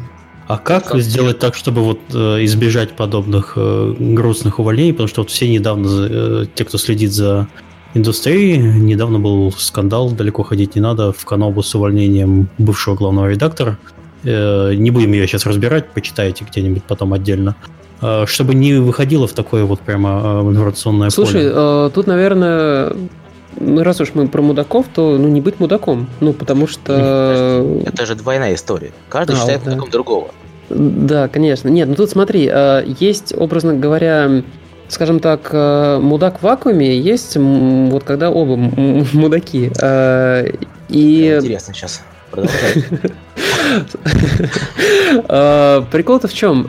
Есть общепринятые такие нормы гигиены, да, то есть если там, не знаю, ты увольняешь сотрудника, там, не обзывай его и не заставляй там зарплату там выплачивать только после, не знаю, как тебя в руки поцелуют, да, ну так делать нельзя, неважно вообще, другой человек там накосячил, еще что-то, так просто в принципе нельзя, это там противозаконно, образно говоря, не делайте таких вещей. И вот это вот такой набор, там, знаешь, простых правил гигиены при увольнении, он просто должен соблюдаться. Ну, то есть, образно говоря, у сотрудника есть его права. Там... законодательству, грубо говоря. Да, как, как минимум. Мотай, э, э, сколько там сейчас положено пособия? На самом деле, э, там очень сложная история в плане пособий. Если мы говорим там про русское законодательство, в некоторых случаях там сотрудники могут уходить из 12 годами. То есть, э, это прям очень Mm. Включая выход Сложная на биржу труда и все остальные развлечения, там в прыжке, если ты не беременная девушка, ты можешь получить 5 окладов. Ну вот, да. А если ты еще... Ну, смотри, там еще же этап, когда тебя у, у, просто уволить сложно, если мы говорим про русское законодательство как это, если играть по законодательству и следить с секундомером, когда на работу приходишь, там все можно при желании. Да, да, но как бы другой-то человек тоже будет следить с секундомером. Ну, То есть вот... я, я просто знаю историю, когда раз, один разработчик, программист, если быть точным, э, ушел с 12 окладами как раз-таки за это. Он просто нанял себе адвокатов э, и был доволен. Ничего себе, программист, ну-ка, ну-ка. Каких адвокатов? Посоветуйте. Можно и адвоката нанять. Просто и нужен ли вам на работу разработчик, который в случае чего нанимает адвоката и дергает вас 12 оклад? Вот, тут именно, тут в принципе ситуация, то, что расставаться должны полюбовно. Ну, то есть действительно нужно находить компромисс. Поэтому на самом деле я пару раз слышал вопрос, ко мне подходили люди с вопросами, а вот, э, а как бы мне побыстрее бы уволить человека? Вот он хочет, чтобы я ему выплатил там два оклада, а, а я хочу, чтобы он завтра ушел. Я говорю, ну смотри, чтобы он ушел завтра, ну, наверное, выплати ему два оклада. Ну, потому что, ну, все другое это противозаконно. Если вы серьезно хотите это сделать, ну, подумайте 10 раз. Слушайте, ну, есть полиси у разных компаний на этот счет. Они выработаны, написаны кровью. Microsoft такие тоже есть. Каждый, каждой осенью можете увидеть, э, как это, осенний бейджапад, как его называют. Там, где-то, ну, где-то каждый июль меняется финансовый год, и где-то какое-то количество времени проходит с момента, когда в сентябре все начинают выходить из компании, менять проекты. Ну, то есть не, не обязательно, что эти позиции схлопываются, что люди плохие. Просто меняются приоритеты, и там из одного отдела забрали 4 хедкаунта, а в один добавили там 7 хедкаунт. И вот что хочешь, то и делай. Если успел перепрыгнуть, то успел перепрыгнуть и там перепарковаться. А так, вот 6 окладов в общем-то, это нормальная история, которую можно, если очень хотеть, попытаться согласовать. Потому что 5 это, в общем-то, нормально для по части выхода на трудовую инспекцию и все остальное. Ну вот Конечно, на самом деле, ну, то есть да, поэтому когда мы говорим, то есть образно говоря, когда э, там работодатель не готов платить один оклад и при этом он считает другого, ну типа сотрудника там то, что он ведет себя как-то некрасиво, ну блин, тут как раз-таки вот работодателю нужно 10 раз подумать, в принципе, а все ли у него нормально в HR-процессах. Все так.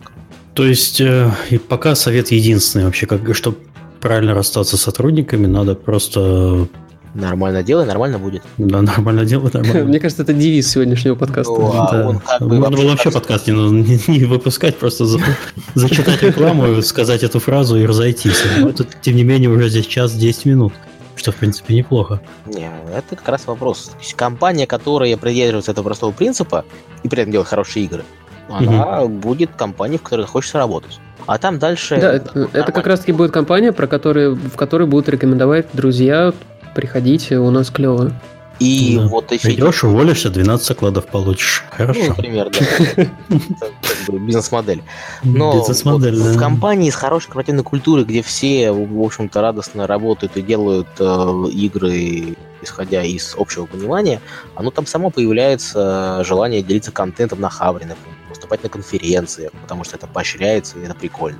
Ну, то есть, э, и люди не будут бояться сотрудников, что они сбегут, потому что понимают, что в компании, правда, хорошо как много компаний вообще проводят опрос сотрудников ежегодный, ладно, или там раз в полгода, ну, то есть о том, хорошо Слушай, на, сам- на, живется. на- на самом деле сейчас уже много. Вот так по рынку спрашивал. Часто прилично. вообще все понимают, что конкуренция растет, а количество кадров на рынке стремительно уменьшается.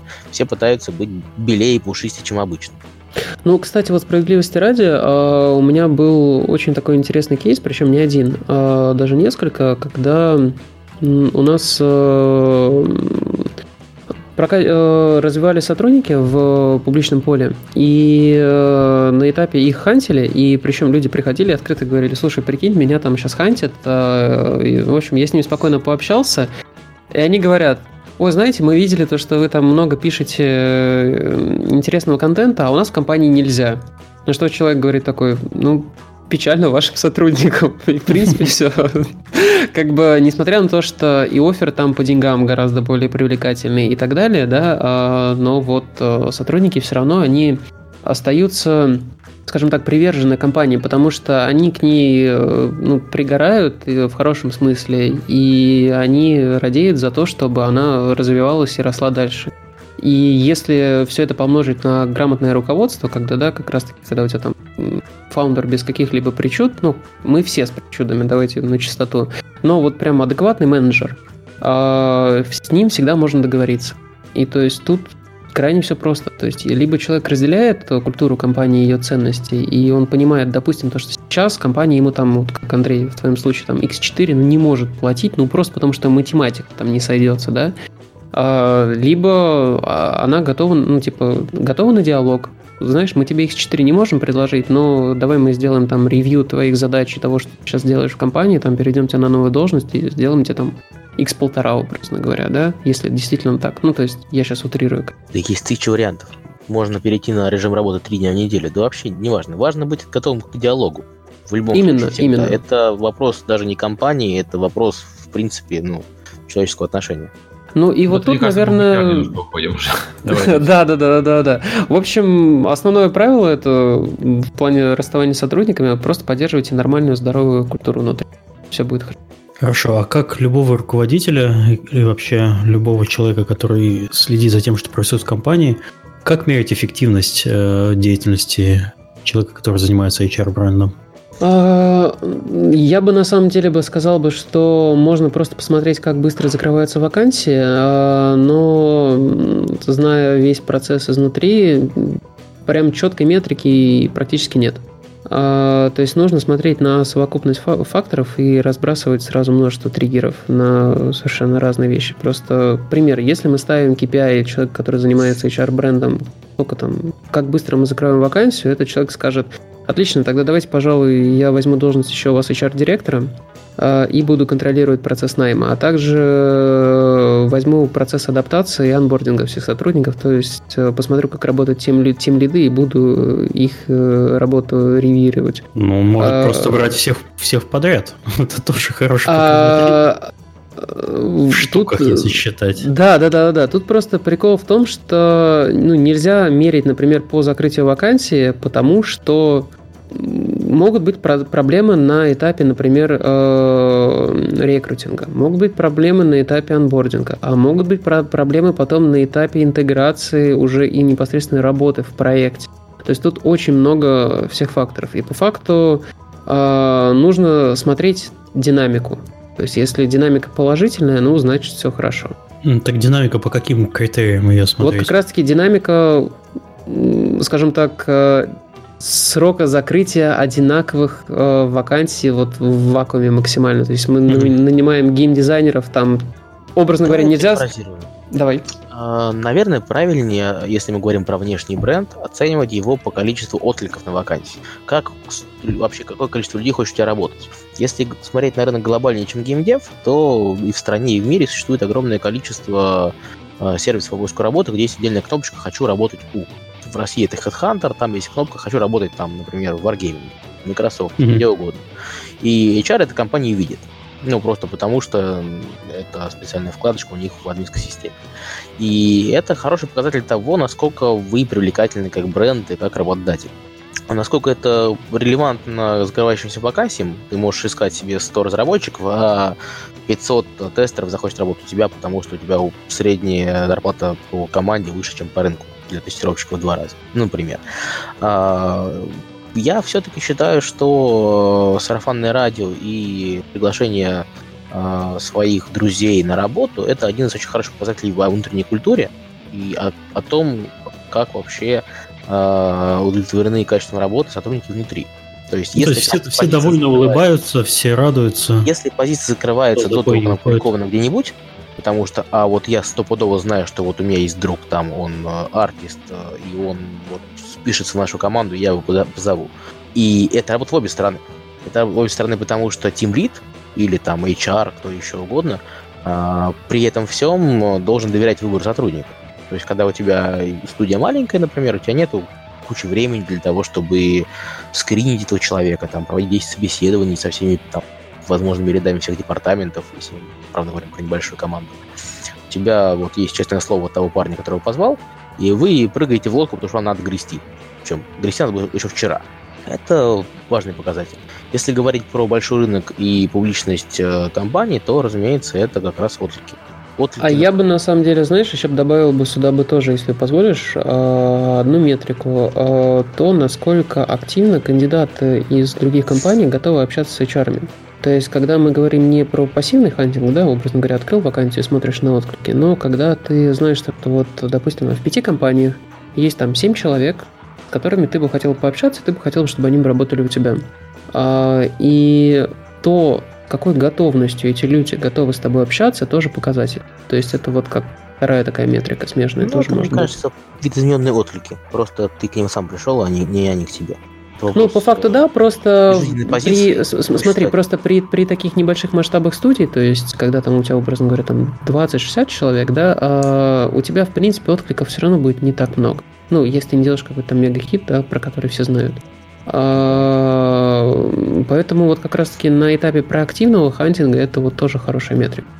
Да, как вариант. На самом деле у HR есть огромное количество метрик, там, и это ретеншн из компании, и это средний срок там в роли вообще, ну, то есть есть куча разных вариантов, когда у тебя выстраивается большая HR структура, и там, ты думаешь, а что мне делать с, с моими сотрудниками, чтобы они мотивированно работали дальше? И ты там строишь сетку программист, старший программист, ведущий программист, за зарплату там индексируешь, повышаешь. Ну, то есть куча разных вариантов.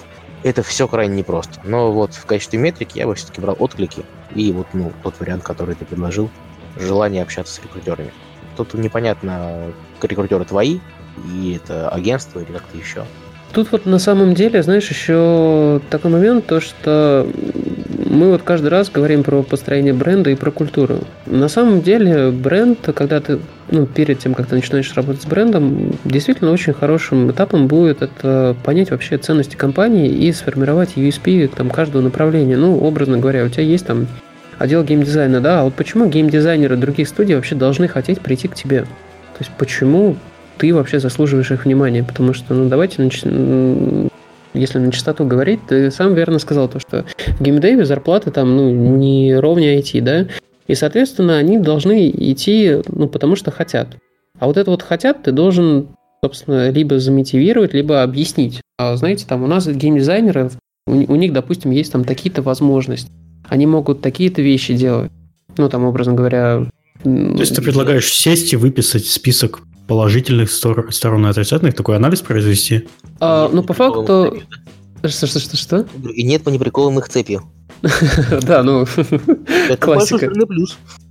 А, Нет, на самом деле, а, ну, допустим, если мы разбираем а, USP направление там, геймдизайнеров компаний, которые занимаются мидкорными проектами, да, там, допустим, мобильными. Одно из USP может быть то, что, знаете, там мы не делаем три в ряд. Да, мы, мы делаем, образно говоря, там шутеры и так далее, и так далее. Это действительно может быть USP, потому что кто-то хочет делать действительно вот проекты там такого уровня, и ему это интересно. Это как, образно говоря, USP там Naughty Dog, это то, что мы Naughty Dog, э, вы наши проекты видите, вот, вот приходите к нам, м, геймдизайнеры будут делать... Хочешь вот. Uncharted, Uncharted 5, например? Приходи к нам, Приходи да. И по факту это как раз-таки охватывает, знаешь, там, образно говоря, у тебя артистов, геймдизов э, и, ну, в какой-то там мере э, программистов. То есть, сколько я вас, вас, вас послушал, у меня все, все в голове получается картина, что все-таки лучше привлекать интересными задачами, чем остальное. Я про это рассказывал на одном из последних дигамов. Ну, наверное, не Мгм. последнем, конечно, а год назад, мне кажется, это было.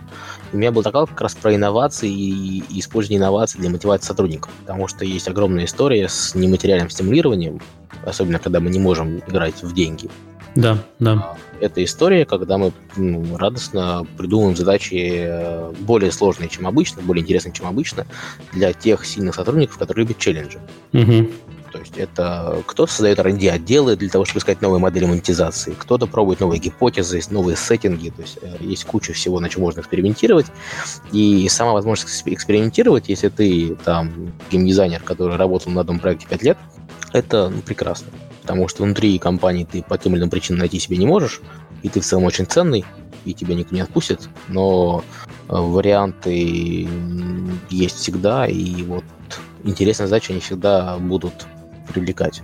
То есть, а давайте мы попробуем сделать что-нибудь под новую платформу, которая выходит послезавтра. Да, вот это как раз-таки вообще например, отличный пример. Мы тут Мгм. делали мобильные игрушки, а тут, короче, к нам пришла Nintendo и говорит, давайте поделаем под Switch.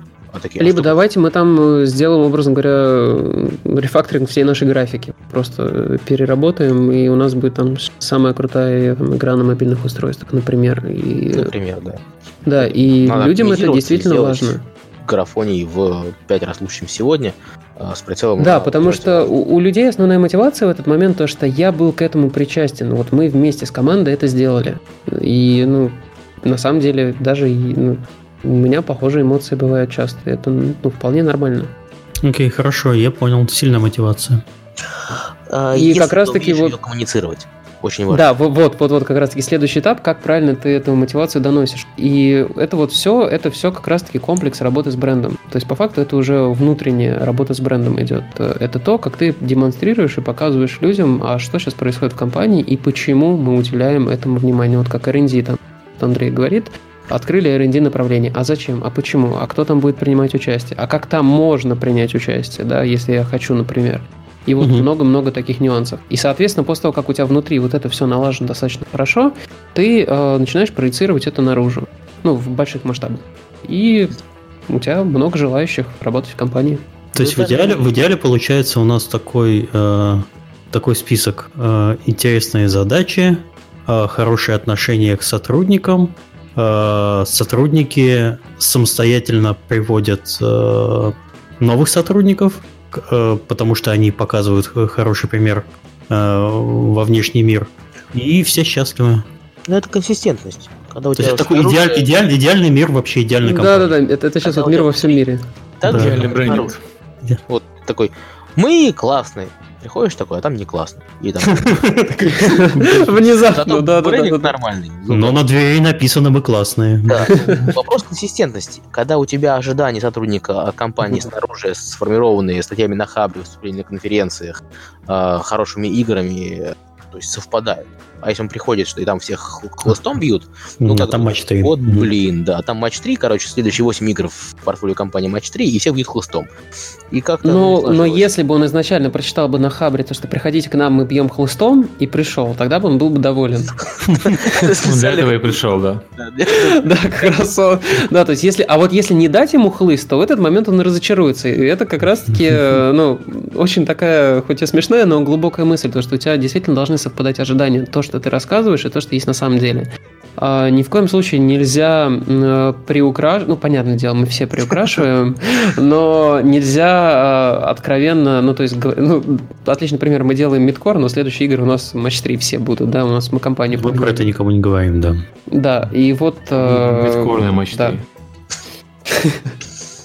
Там ну, кстати, такой, не, такой наезжать был. на матч 3, они тоже будут микро. Нет, это мы просто говорим, это такой устоявшийся термин, Э, проектов ну, с, понятной, с, с понятной задачей тебе нужно а делать. Я бы на самом деле мог бы сказать и наоборот. Э, есть люди, которые хотят делать матч 3, не хотят делать мидкор.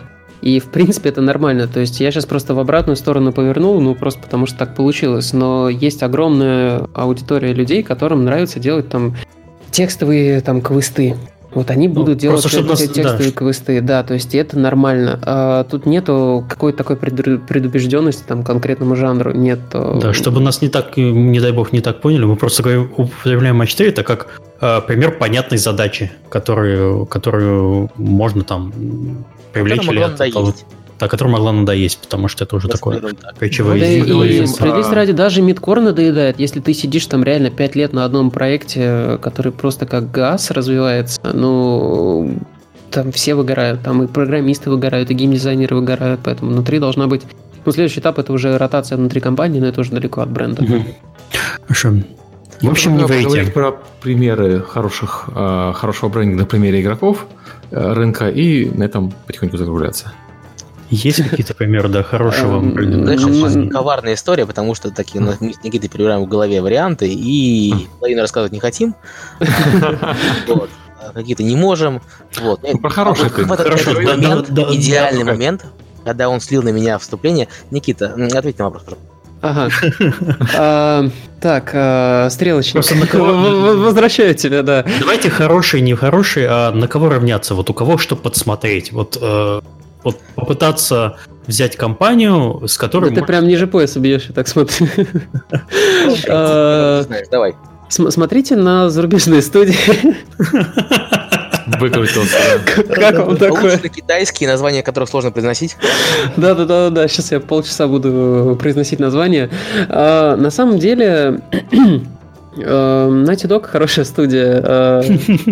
Эм, и на самом деле, опять, вот и хорошие нет, потому что то, что касается там сотрудников, опять есть очень большое количество негативных отзывов. То, что касается как э, бренда, вот знаешь, там, я хочу, в какой бы студии хотел работать, да в Naughty Dog, потому что они делают офигенные продукты. Это вот тот момент, как раз таки, когда, казалось бы, бренд и хороший для кого-то, а для кого-то нет. Поэтому я не могу сказать, что, знаешь, есть э, идеальный пример там бренда, то, что вот у них там все божественно. Я могу сказать там то, что, допустим, вот э, что Pixonic что Legendary сейчас э, мы хорошо работаем с контентом. Вроде как. Вроде как неплохо. А, то, что касается, например, там того же Game Insight, ну, мне нравилось э, то, как они представлялись на конференции. В принципе, у них действительно очень грамотная работа была выстроена. То есть мне действительно нравились стенды, мне действительно нравилось, как они вот на этот момент прорабатывают из таких каких-то ярких примеров у меня в голову постоянно лезут примеры больше из IT, потому что все же IT, они действительно компании ну, гораздо круче прокачаны, чем геймдев на данный момент. Это не хорошо, не плохо. Денег больше? А, у них времени больше. Времени, у них времени было делать. больше. Там нет То никого, тут... кто в кранче в панике делает игру пред релизом. Не-не-не, есть, есть, есть. Там, там кранчи тоже есть, но просто... Ну, ну, да, не такие, но они все равно есть. Но ты не забывай, сколько эти компании лет на рынке. И тут да прикол в том, что у них как раз-таки культура сформирована уже так, что им гораздо проще. И геймдев к этому придет со временем. Сейчас гэп там геймдева, он прям семимильными шагами хлопывает в сравнении с IT-компанией. Я вот когда-то хотел работать в Pixonic. Во многом потому, что вы делали с контентом, вообще с продуктом. Но вот сейчас, например, мне нравится, что делает Белка. Если вот так вот со, со стороны смотреть. Я мало знаю про внутреннюю кухню, потому что мне не то, чтобы было сильно-сильно интересно. Я сейчас не смотрю на вообще компании с точки зрения, как бы мне это было там работать. Но вот что делает Белка, мне нравится. Андрей в прямом эфире бьет Никиту ниже пояса. Бесплатно. Нет, а, кстати, я не согласен, почему бьет. Я, если то если нас Юра, кстати, если, если нас Юра будет слушать, я наоборот только признаю то, что он сейчас действительно очень прикольные активности делает у Белки. Мне понравилось, у них была клевая активность с благотворительностью, когда они, по-моему, там день прибыли или что-то в этом духе отдавали как раз-таки в благотворительный фонд. Это было очень круто. А, в целом, смотри, тут все очень сильно меняется с точки зрения того, там, для кого там сделан там, бренд и так далее. Ну вот, как пример, мы сейчас в Legendary э, проводили хакатон, набрали там 1300 команд, например. Хотя, казалось бы, вообще вот, ну, по факту с нуля, да, то есть и людям интересно. И если сравнивать там по масштабам и всему прочему, то тут просто нужно смотреть, какие были задачи поставлены перед брендом и что нужно компании в данный момент. Поэтому очень, скажем так, все неоднозначно, и какого-то там клевого примера, то, что, знаешь, там, делать как Pixonic, например, или делать как Legendary, или делать как Белка, нет. Всегда думайте о том, что подойдет вашей компании. Как пример э, такой компании, которая, наверное, в публичном поле редко светится, ребята из Playkota. Но при этом я слышал очень много хороших отзывов про их внутреннюю культуру и вообще кухню, и то, как относятся к сотрудникам, какой информацией там э, ребята делятся внутри, да, а, и ну, люди действительно, то есть, когда об этом рассказывают, ты такой, блин, вот это круто, на самом деле, и ты понимаешь, почему люди, ну, некоторые туда идут. Мне, И- на, мне на позапрошлой э, работе моя подчиненная в плейкот ушла. Ну вот, э, понимаешь, тут на самом деле каждая студия и бренд каждой студии должен прыгать исключительно от того, что нужно самой этой студии в данный момент. То есть бренд, он может меняться. Его основные там ценности могут меняться и вообще все, в принципе, как и сама студия. То есть это такая вещь, которая эволюционирует вместе с ну, самой компанией. Там ребята из Майтоны, например, сейчас э, вот прям очень душевно работают с брендом. Я прям, наверное, вот именно так хочу сказать. То есть там не, у них не какая-то масштабная там прям работа, они прям очень душевные. Они очень грамотно простра- э, строят работу с сотрудниками внутри. Они очень грамотно работают э, с какими-то мотивационными вещами и так далее. И при этом все это так э, как-то вот по-простому хорошо сделано, что действительно подкупает, например. А кто-то, например, делает бренд, как э, типа у нас сотрудники Rockstar. И это тоже имеет право на жизнь. В общем, надо выбирать свой путь. Какой это уже ваше Тот, решение. Коррелирует с ценностями фаундера и фаундеров. Да, Потому да. что им это нужно будет наружу нести.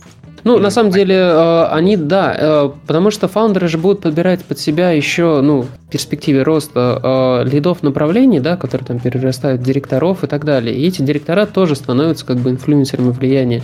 И по факту либо фаундер сам меняется и свою культуру меняет, да, и, соответственно, также происходит трансформация культуры внутри компании. И какие-то люди вымываются, какие-то люди приходят наоборот. И вот это такая живая субстанция, которая растет и развивается всегда. Ну, это вот как пример, например, в, э, в том же Legendary сейчас очень сильно поменялось там очень много процессов, и ну, компания, образно говоря, не является той компанией, которая была год назад, в хорошем смысле. Мгм. И, например, там с Пиксоником, э, когда мы только начинали делать бренд, там некоторые ситуации доходили до абсурда, когда люди на собеседование приходили со словами, а мы думали, вы в подвале сидите, там вы там еще не закрылись. Филипп, Филипп, когда такие моменты рассказывал, он сам всегда смеялся, ну, потому что это, ну, действительно, ну, забавные кейсы. И, э, ну, вот в каждом из случаев у тебя должно быть какой-то, ну, какой-то план решения конкретно вот этих проблем и этих запросов. Такого не происходило, потому что это аффектит компанию. Окей, я предлагаю на этой позитивной ноте про подвал завершить наш выпуск. Что, чтобы, не дай бог, чтобы про вашу компанию не думали, что вы сидите в подвале, приковываете сотрудников к наручникам, наручниками к батарее. А После испытательного срока, да, там меняете наручники на пластмассовые наручники и так далее. Да, на более с- пушком. А, Спасибо гостям, что пришли и прямо подробно рассказали по, про построение бренда компании. Было чертовски интересно. Даже я сам увлекся, что не всегда бывает в подкасте, а? Вот так. Ну, снова то хорошо. Да, не уснул, нет, не уснул ты хорошо. Да, ачивка достигнута. Спасибо, что Да. позвали, ребят. Да, Да, спасибо. спасибо, что пришли Было прям раз. прикольно. Да. Спасибо всем, кто слушал. Э, В следующее воскресенье подкаста у нас, к сожалению, не будет из-за того, что Дивгам и потом перелет и я не, вер... не успею вернуться к следующему воскресенью домой, я буду еще в поездке. Но вот через неделю э, мы, скорее всего, поговорим на свободную тему, ответим на ваши вопросы. Я начну заранее это делать, собирать с помощью формы, как обычно, расскажем, как прошел DivGam. Так что не пропадайте, не уходите далеко. Всем спасибо и до связи. Всем пока. Всем пока. Пока-пока, ребят. Пока.